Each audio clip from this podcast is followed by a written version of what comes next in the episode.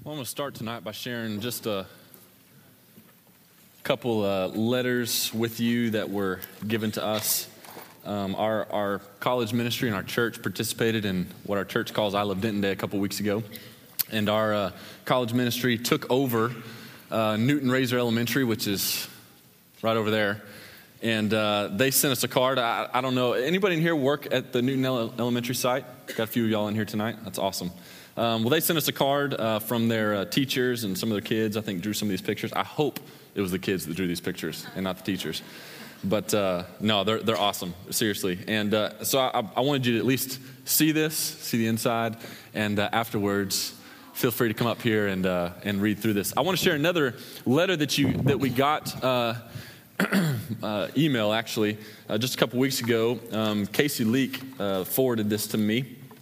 Casey's one of our life group leaders, and he helped lead our trip to New Orleans. Uh, this was written to him, and, and uh, but talking about our, our team. And let me, let me just tell you which team this is talking about. Our, we had four teams split up all over the city when we were in New Orleans, and I think he's going to flash a couple pictures up here. There was one, there's one house. We actually weren't even supposed to be working at this house, uh, but we ended up being at this house because of the rain. And uh, as you can see, now I don't, I don't know if you can really tell from the picture, but that house uh, is a single story house that has been put on stilts 20 feet in the air. Uh, that, that house went through Katrina. In fact, inside the house, you could see the water line, where the water line was, which was about to here uh, on me. And uh, this, this guy who went through Katrina, and this was his home, uh, just decided the house is never going to flood again. so they uh, jacked it up uh, 20 feet in the air, and it's, it's really interesting. You can see there's a house on the left side right next to it. That's a two story house next to it. Um, and that's the fence right below that you see right there. I mean, it's crazy driving in this neighborhood. You see these normal houses, and then you got this house, you know, up on stilts. But uh, we worked in this house, and let me read you the email from this guy's name's Roland Lambert. Um, I think he's French, if I remember right. Uh, but he, he emailed us, said this For the first time since you left, I've had a little time to catch up with my mail and paperwork. Uh, first, I finished securing the hinges and I put a padlock on the door we installed. It allowed me to move stuff out of storage just in time to avoid incurring another monthly charge. Casey, you cannot imagine how much of a boost your help gave me and it came at the very moment I was losing it. You're right away, uh, your, you right away sized up the work to be done, and thanks to your competence and leadership, we completed the specialty work, framing and girder, which I have no idea what that is, uh, and, and all in the nick of time. Of course, we could not have done it without Adam, uh, Adam Yarborough, um, who's also one of our life group leaders and helped lead this trip. Uh, he says, Of course, we could not have done it without Adam and the wonderful, dynamic, and dedicated bunch you brought along, talking about our students. My gratitude also goes to Sarah and Jennifer, who coordinated the whole thing. And as angels, you disappeared as softly as you appeared. But I did not have to pinch myself because the extraordinary work you had done was there for me to see and build upon. I will never forget your generous assistance, and one day in the future, as I'm stronger, it will be my turn to give back and help the community. In the meanwhile, I will send some pictures of the progress, and, I'll, uh, and I hope we'll stay in touch. Uh, thanks again from the bottom of my heart to you and the entire crew. Yours truly, Roland Lambert. Um, pretty, pretty cool email. And uh, there's, there's a, you know, a lot of story behind this guy, but uh, um, cool opportunity to, to serve with people like that and see the impact that it's making. Uh, tonight, we're going to be back in our, our study in 1 Timothy, so you can go and begin opening your Bibles there. But before you get to 1 Timothy, stop in Matthew. Um, we're going to start off in Matthew chapter 7 tonight, and, and we're going to go here because I'll just be honest, this is a text that, in a lot of ways, haunts me as, as a leader, as a pastor, um, as somebody who is, who is leading a group of students on a, on a week in, week out basis to gather like this and to pray together, to sing songs of worship together, to uh, study the Bible together. And then also, you know, as someone leading teams to serve in our community, I love Denton Day. Uh, leading teams to New Orleans. We're going to be going to Zimbabwe, Honduras, and Kenya here pretty soon. Th- this text really haunts me, and I want to show you why. Uh, and, I, and I, I, guess, you know, saying it haunts me maybe is, is a really negative term, but it really, it really keeps me in check. And, and I feel like we need to read it tonight because I think if, if we hear what it's saying, there's absolutely no way that it will not keep us in check as well. So it's Matthew chapter 7, beginning in verse 21. And listen to what Jesus says. Jesus is the one talking. He says, Not everyone who says to me, Lord, Lord, will enter the kingdom of heaven but only he who does the will of my Father who is in heaven. Many will say to me on that day, Lord, Lord, did we not prophesy in your name, and in your name drive out demons, and perform many miracles. Then I will tell them plainly, I never knew you. Away from me, you evildoers.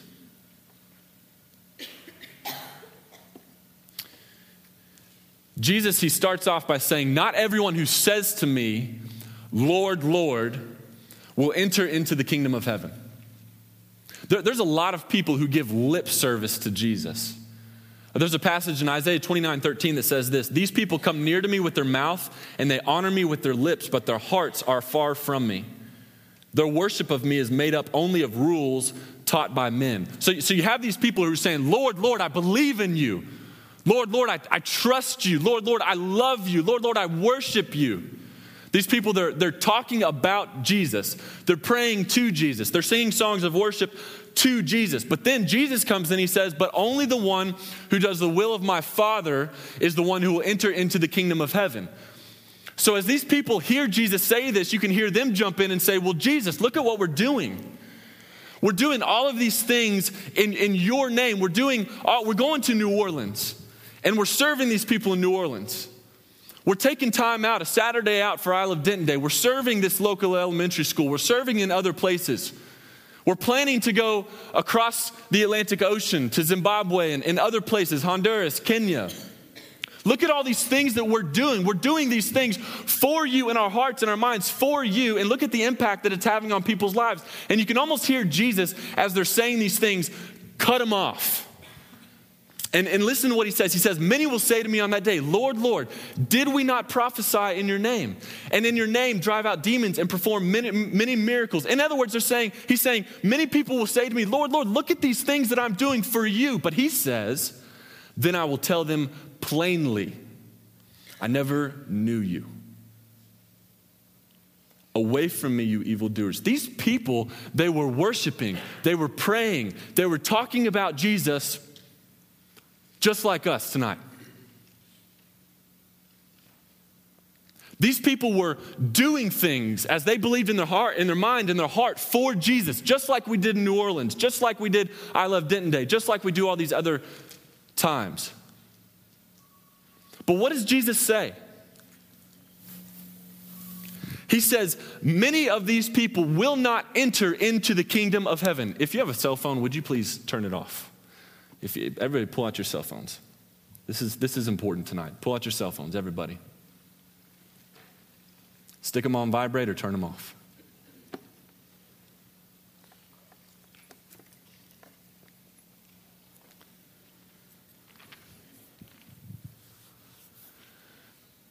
Let's pray. Jesus, I don't want us to miss this tonight. I don't want to miss this tonight. And I know Satan wants us to miss this.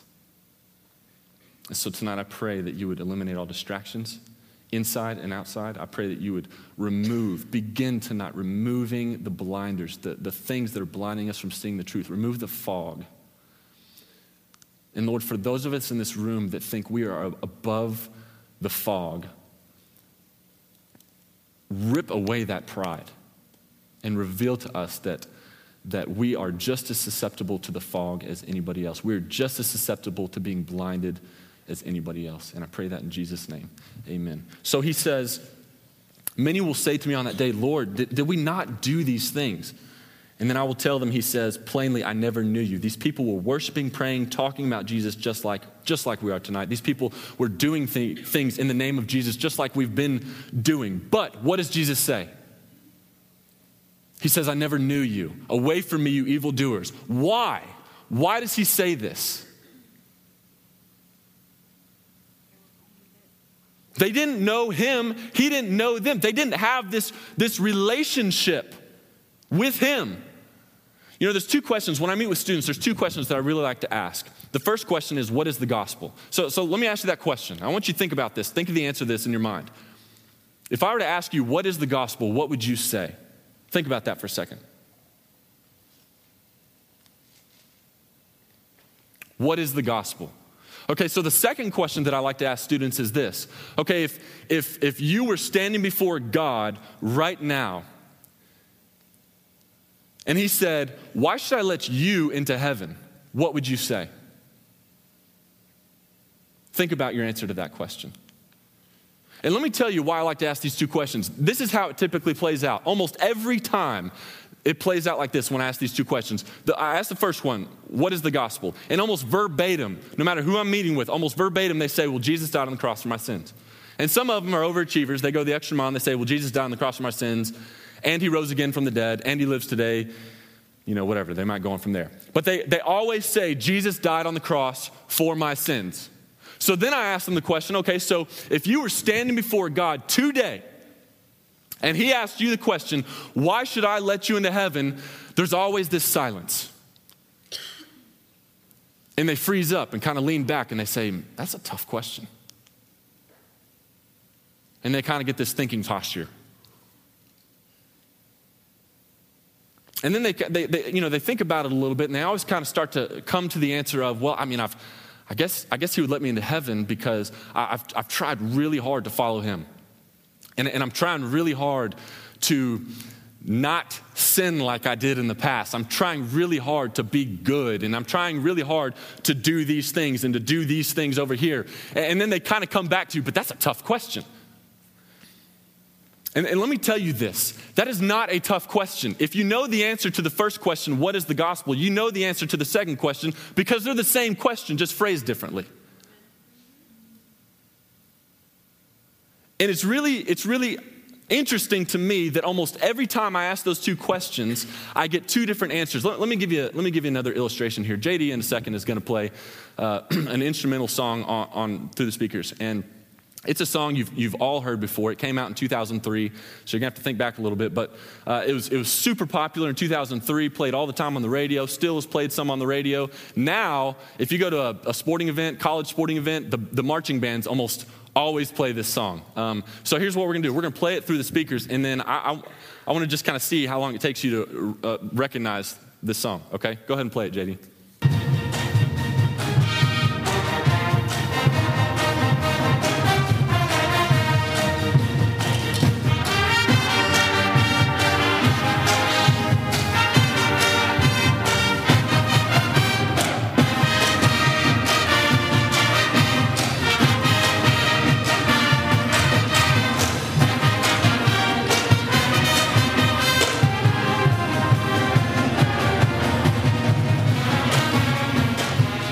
Stacy's mom.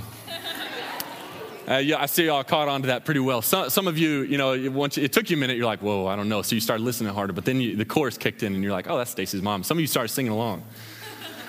it's, it's, it's interesting. You know, the moment we hear it, we, we recognize it, we know the lyrics to it, we often start singing along to it. But, but here's what I want you to see. Just because you recognize the song, and just because you know the lyrics to the song, doesn't mean you know Stacy's mom.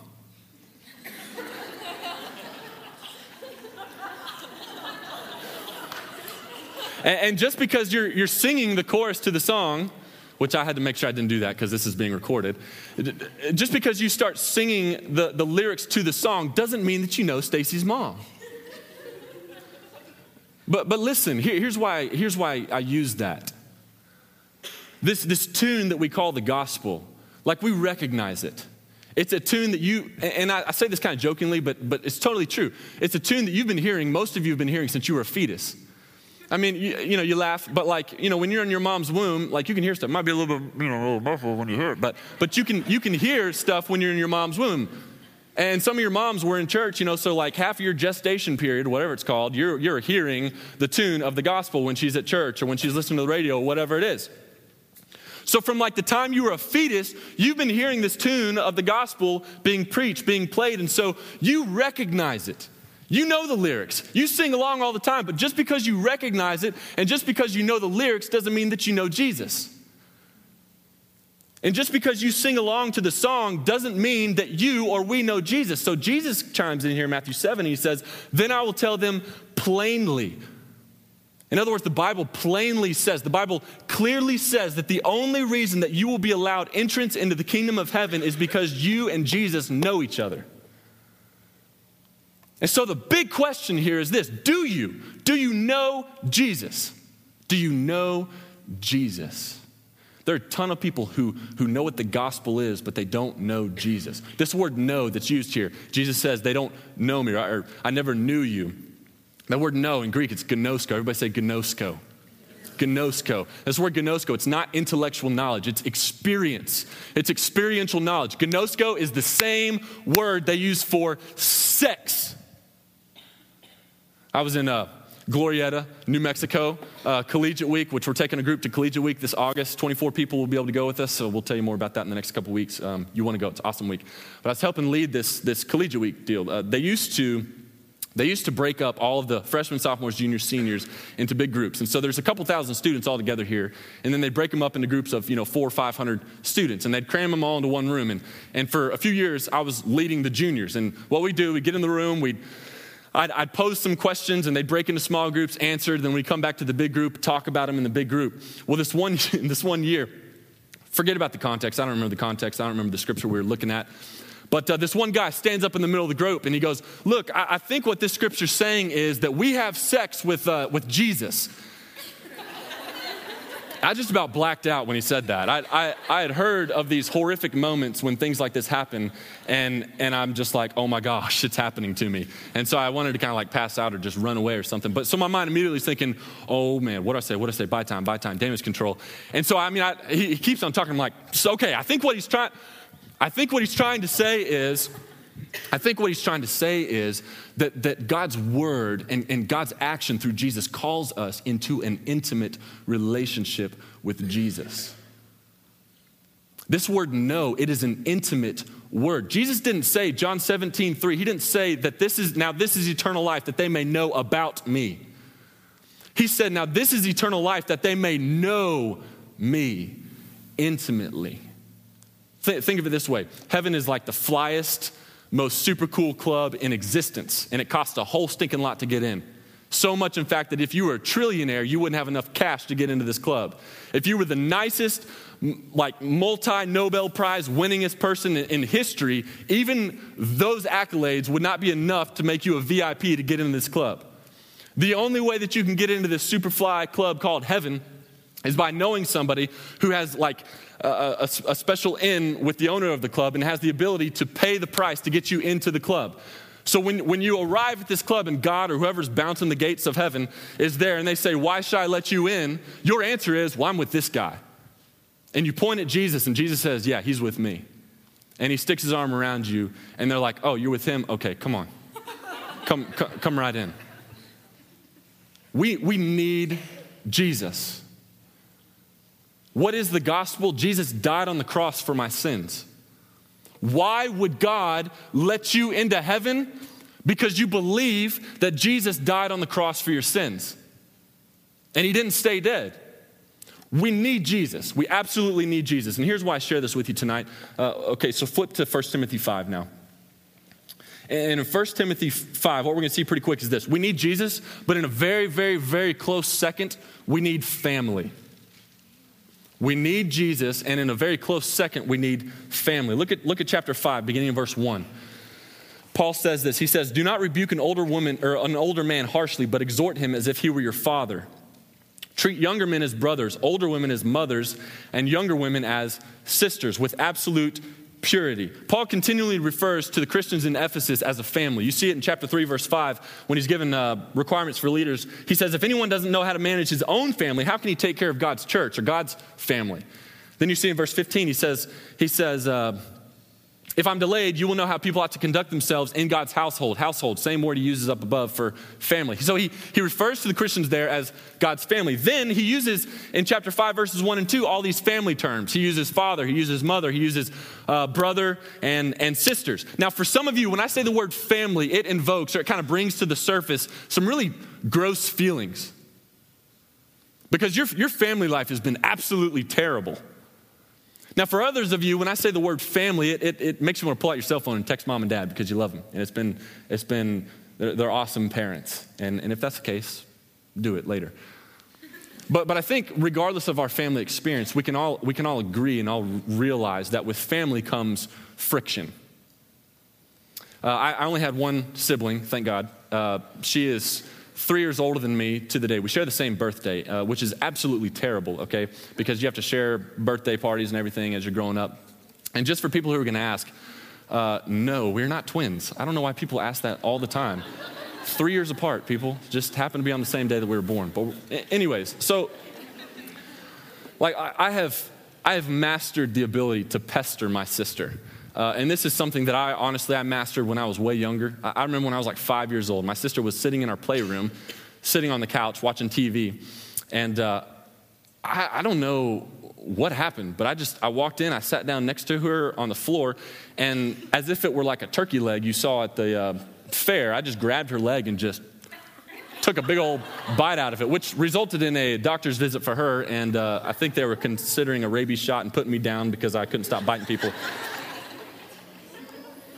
But there, there, there have been plenty of moments between me and my sister where there's just all kinds of friction. And it's true between me and my parents as well. I mean, today, like there's, there's, there's friction. But, but with all of that, there's also a deep love and a, and a protective streak that I have for them. And, and, there's, a, there's a deep love and protective streak that they have for me, even in the midst of the friction. So, so when my sister was in college and I was still in high school, she had this boyfriend that I, I knew, at least, wasn't right for her. And I don't think she really knew to the extent that I knew he wasn't right for her. So one day she was talking on the phone with him, and I walked in and was like, hey, hey, let me talk to him real quick. And, and so she gave me the phone. Uh, bad move. So I took the phone into the other room, and I was like, hey, man, um, if you ever call here again, if uh, you ever come here again, if I ever ha- find out you're hanging out with my sister again, I'm going to kill you. And I'm going to do it very slowly and painfully. And, uh, and then he hung up on me, so I couldn't finish. And so I took the phone back to my sister and I said, I think, he'll, I think he's going to call you back later. Uh, but he never called her back. And, uh, but, but there's that protective streak that you have, that you have for family. And, and here's what I'm getting at we, we, need, we need family. We need family. We were created for family. Genesis 2, Adam it's not good for you to be alone. But, but specifically, what Paul's talking about here is we need a church family. We need our brothers and sisters in Christ. And there's three things that we gain when we connect to the church family. The first is we gain growth. Some of you are stagnant in your faith because you're not connected to the church family. You're stagnant in your faith. Uh, real quick, flip to Hebrews chapter 10. Hebrews chapter 10, just a couple books over, a couple letters over. Uh, chapter 10, verse 23 says this Let us hold unswervingly to the hope we profess. For he who promised is faithful. And let us consider how we may spur one another on toward love and good deeds. Verse 25 Let us not give up meeting together. You could insert with the church family, with your bros and your sisters in Christ. Let us not give up meeting together as some are in the habit of doing, but let us encourage one another. And all the more as you see the day approaching. Some of you aren't growing in your faith because you're not connected to the church family. So you gain growth. The second thing is you gain protection. Some of you, over and over, you, you continue to lose your footing in your faith. You continue to slip in your faith because you know these people they, they come and they take stabs at you. Or you get hit with these temptations, or your professor stands up in your class and points at you and says, You're crazy for believing in Jesus. You're crazy for believing in creation.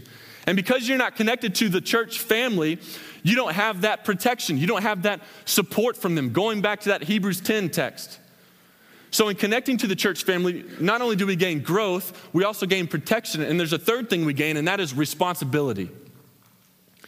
When we can't connect to the church family, we, we all have responsibility in our family. And here in chapter 5 and, and the first two verses of chapter 6, Paul he, he lists four areas of responsibility that we have within our church family. Now, now normally, this is week 11 of us studying 1 Timothy. Normally, we, we really dig in we chop it up, you know, words, sentences, things like that. This time, instead of doing that, um, we're going to take a kind of an aerial view. We're just going to fly over it, okay? And we're going to, we're going to see some, some big principles to pull out of this text instead of just going verse by verse, word by word. So the first thing he says, verses 1 and 2, he says, don't rebuke an older man harshly, but exhort him as if he were your father. Treat younger men as brothers, older women as mothers, and younger women as sisters with absolute purity. So, the first group of people that, that we have responsibility for within our church family are the elders. Now, we, we, um, we are a much faster moving generation than the generations before us. Uh, and, and, don't mistake speed for uh, productivity. But I'm just saying, we're, we're much faster moving generation, okay? I mean, social media, we don't have horses carrying our mail places, and we don't even use snail mail, snail mail, snail mail. Can't talk anymore. Uh, you know, we use email and stuff like that. One of the most frustrating things in the world for me is when I'm like in a hurry to get somewhere and, uh, and I run into uh, I mean, I'm not trying to be rude, but like an old, an old person. And, uh, and they're like, you know, they, they start talking. I'm like, oh, that's cool, you know, I need to go. And they're like, you know what? That reminds me back in 1941 when I was in Cal. No, was I in California? I was in, I was in Texas. What? Yeah, I was in, I was in California. No, I was in Texas in 1940. And they just take forever to tell these stories. And I'm like the whole time, like, I gotta go. Like, I have to move. One of the most humbling and most learning experiences for me in college was serving in a ministry called Elder Serve. And what I signed up for was to meet uh, once or twice a week with a guy, I've told you about him, Bubba, uh, for an hour. But you walk into this nursing home, and you gotta walk past other people's rooms to get to his room. And so I go planning to spend an hour, but it never failed. I'm always there for two or three hours because I pass on my right, Miss Emily, I pass on my left, Mr. Joe, and I pass Charlie, and I pass, and I, I can't just like totally disrespect these people and walk by. I had to stop and say hello, but hello turns into a 20 minute story about 1941. And then you got to move on to the next person, finally get to Bubba, and then you got to make your way back. But what Paul's trying to say here is this we have the responsibility, two things, to respect our elders, and two, to learn from our elders. I mean, one, there's the, the aspect of respect. If you just you don't blow you don't blow your elders off, uh, but two, and this is the big one, we have a lot to learn from our elders. You know, I, I kind of make light of the, the storytelling and the slow storytelling, the really slow storytelling. But the reality is, these people have so much more life experience than us, and they've traveled so much further. Many of them have traveled so much further in their relationship with Jesus than we have. And they have so much more wisdom. And so Paul's saying you have a responsibility to respect them and to learn from them. And then he goes on in verses 3 through 16, and he talks about a very specific issue that was going on in the Ephesian church at that point. And it was an issue uh, with, with, with how they treat widows in the church. I'm going to read just a couple verses from this section. Verse 3, he says, Give proper recognition to those widows who are really in need Verse 8, he says, If anyone does not provide for his relatives, and especially for his immediate family, he has denied the faith and is worse than an unbeliever. All over Scripture, you see God's heart for the widow. But oftentimes, when he mentions the widow, there's somebody else that he always mentions. He almost always mentions who? The orphans or the fatherless. Uh, you see Job 22, uh, verse 9. God says, And you sent widows away empty handed and broke the strength of the fatherless. Like he's hacked off that this happened. Psalm 68 5, talking about God, says, A father to the fatherless, a defender of widows, is God in his holy dwelling. James 1:27 says, Religion, the God our Father accepts as pure and faultless as this to look after orphans and widows in their distress and to keep oneself from being polluted by the world. Let me, let me ask you this Who are the orphans and the widows? The orphans and the widows, it's, it's, I mean, he's not just saying orphans and widows here. By, by pointing out the orphans and the widows, I, th- I think what he's trying to say is they are the hurting and the needy people. I was talking to somebody, I, I can't remember who it was, I think from this group uh, earlier this week, a couple weeks ago, and they were, they were saying how in another Bible study, they were, they're studying James 1, and they read James 127, which we just read, and, and they asked the question, the person leading asked the question, who are the orphans and the widows? And they said, anybody who has less than what you have. Those are the orphans and the widows. And specifically, Paul says, take care of the orphans and the widows, the hurting people, the needy people that are in your church family. And so here's what I want to say to you we have orphans and fatherless in our church family. There are orphans and there are fatherless in this room. There are people whose parents were absent growing up. They may have been physically there, but emotionally, spiritually, they were gone. We have people in this room who, who are fatherless. Some of you have never met your dad. Others of you, your dad may have just never been around. Or maybe he was around physically, but not emotionally. We have orphans, we have fathers, we have widows. And I don't want to disrespect the traditional term of a widow, but we have widows, and I think probably a more modern, uh, at least to include in the modern definition of a widow, is, is, is women whose um, the father of their children has just got up and left or, or, or young single mothers who have been divorced by their husbands who ran off. We have widows in here. And we have hurting and needy people. And, and what Paul's saying is it is our responsibility to take care of them. And then he goes on in uh, verses 17 through 25, and Paul talks about our responsibility to our leaders. Uh, again, we're taking an aerial view here. There's a lot of stuff he says in here, and I encourage you tonight to go back and read this because we're skipping over some other things that he says. But he's, he talks about our responsibility to our leaders. And I, I want to start by sharing a few interesting st- statistics about pastors. Um, 1,500 pastors leave their ministry each month due to burnout, conflict, or moral failure. 1,500, 1,500. 90% work more than 50 hours a week. 80% believe that pastoral ministry affects their families negatively. 80% of pastors say they have insufficient time with their spouse. 75% of pastors report severe stress, uh, causing anguish, worry, bewilderment, anger, depression, fear, and alienation. 70% don't have any close friends. 33% felt burned out within their first five years of ministry. Now, I'm finishing my sixth year of full time ministry. And, and, and, from those six years, I, I want to tell you there's two things that pastors and leaders absolutely need.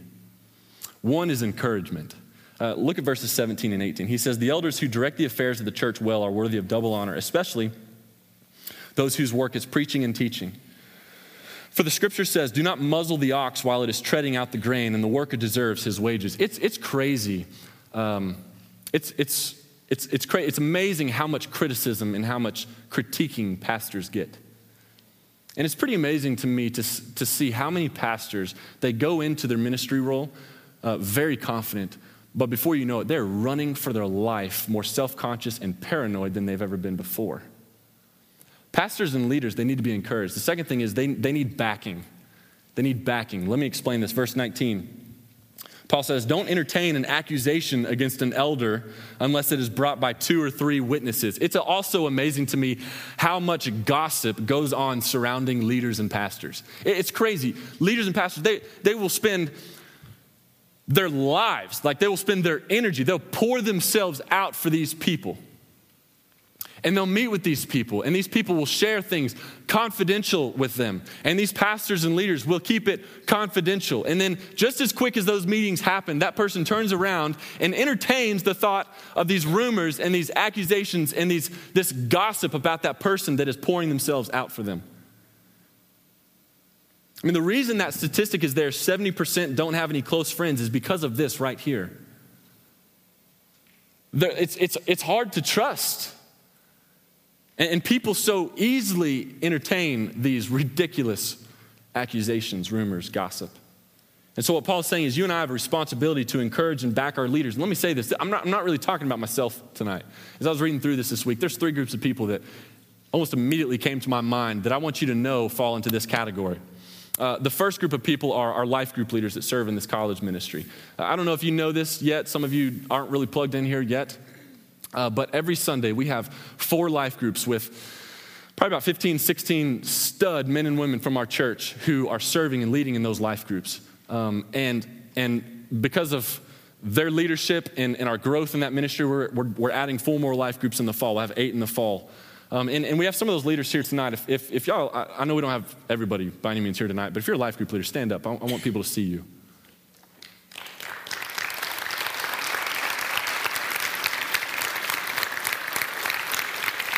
So, so our life group leaders, our life group leaders fall into this category. Another group that, that came to my mind was our community leaders. Um, if you're a community leader, go and stand up. Again, I know we don't have everybody here tonight. Our, our community leaders, in a, in a, very similar way, uh, they're, they're pouring themselves out. They're, they're, uh, I'm, I'm getting to baptize again uh, here in, a, I think, a couple weeks. Um, somebody who was introduced to Jesus uh, or I guess reintroduced to Jesus through a community. A couple weeks ago, got to baptize somebody who was introduced to Jesus through a community. And it's just so cool to see that happen. People pouring their lives out for, for, for y'all and for the people on your campuses and ultimately for God and His kingdom. And the other group that came to my mind, and I, I know we have a lot of people who volunteer and serve uh, for Overflow, like with the greeting team and setting up the stage and media team, but we have an actual Overflow leadership team. Um, and I, they're here tonight, obviously. If you're on the Overflow leadership team, stand up. And uh, Nick is up there in the media booth, and, and I don't want to leave out JD. Uh, JD is always here every week, and he also serves with our life groups. But if you're Overflow leadership team, go and stand up for me. um, and, and I, didn't, I didn't recognize my two interns, Rob and Kristen, over there, if y'all would stand up too.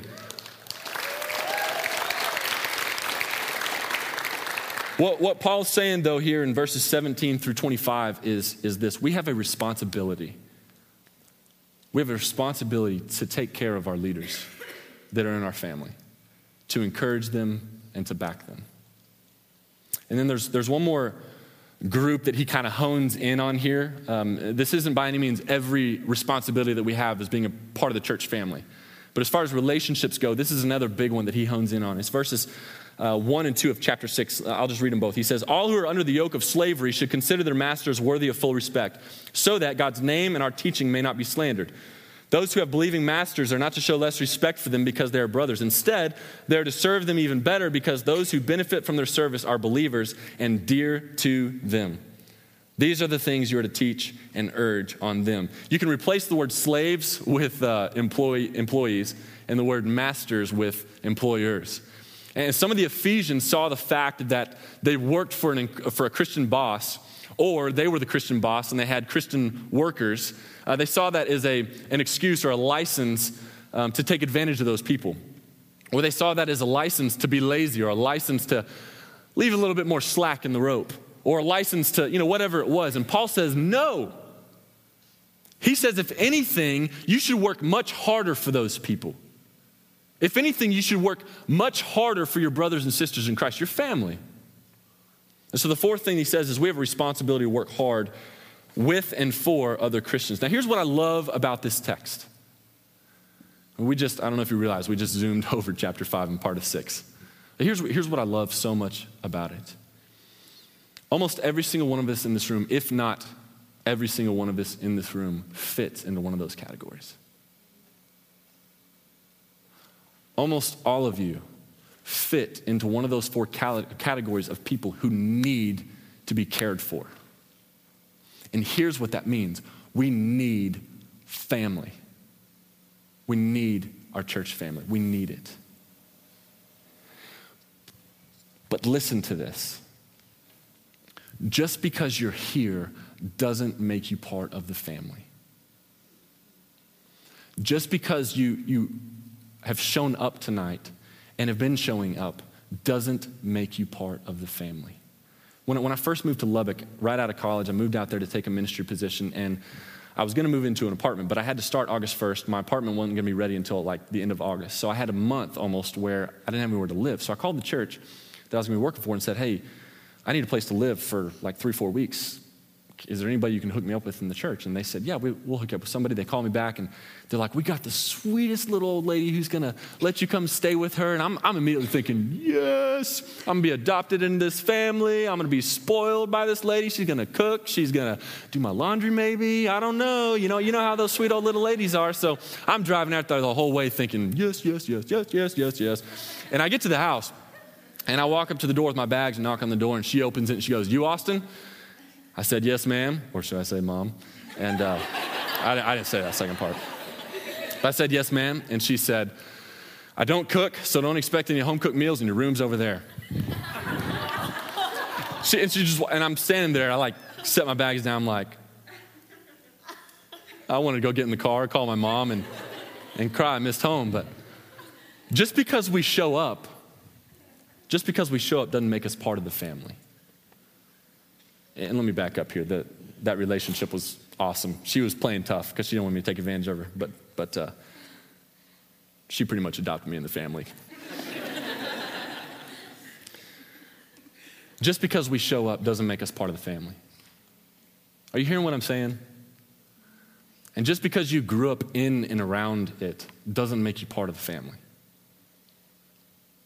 And just because your parents have said it and believe it and live it out doesn't make you part of the family. You must be born into the family. You must be born into the family. John chapter 3, verse 3, Jesus says, it says, Jesus declared, I tell you the truth, I promise you, no one can see the kingdom of God unless he is born again. And then this guy, Nick, who I mentioned last week, he says, he says, How can a man be born when he is old? Surely he can't enter a second time into his mother's womb to be born. And Jesus answered, I tell you the truth, no one can enter the kingdom of God unless he is born of water and the Spirit. Twice, twice, Jesus uses this very exclusive language. He says, No one unless. Two very exclusive terms. He says, No one can enter the kingdom of God, the kingdom of heaven, unless he's been born again. And that means there's one question that is way more important than any other question that we could ever ask in our entire life. And that is, Have you, have you been born again? Have you been born into the family? You read on in verse 6, he says, Flesh gives birth to flesh, but the Spirit gives birth to spirit. And he says to Nicodemus, You shouldn't be surprised at me saying this. Nick was like this super religious guy. In fact, he was one of the leaders of the church there in Jerusalem. And so people would come to Nicholas asking for religious advice, asking for religious wisdom, asking for, you know, what does this mean when, when the Bible or when God's word says this? And he'd give them answers. Of anybody who should know, it should have been him. But he was shocked at, at Jesus saying this to him. And so Jesus says, you shouldn't be shocked by this. You should know this. You shouldn't be shocked by the fact that I'm saying you must be born again. And then he goes on, he says, The wind blows wherever it pleases. You hear its sound, but you can't tell where it comes from or where it's going. So it is with everyone born of the Spirit. It's really cool what Jesus does here. And you can't see it in the English because in the Greek, the word for spirit and the word for wind is the exact same word.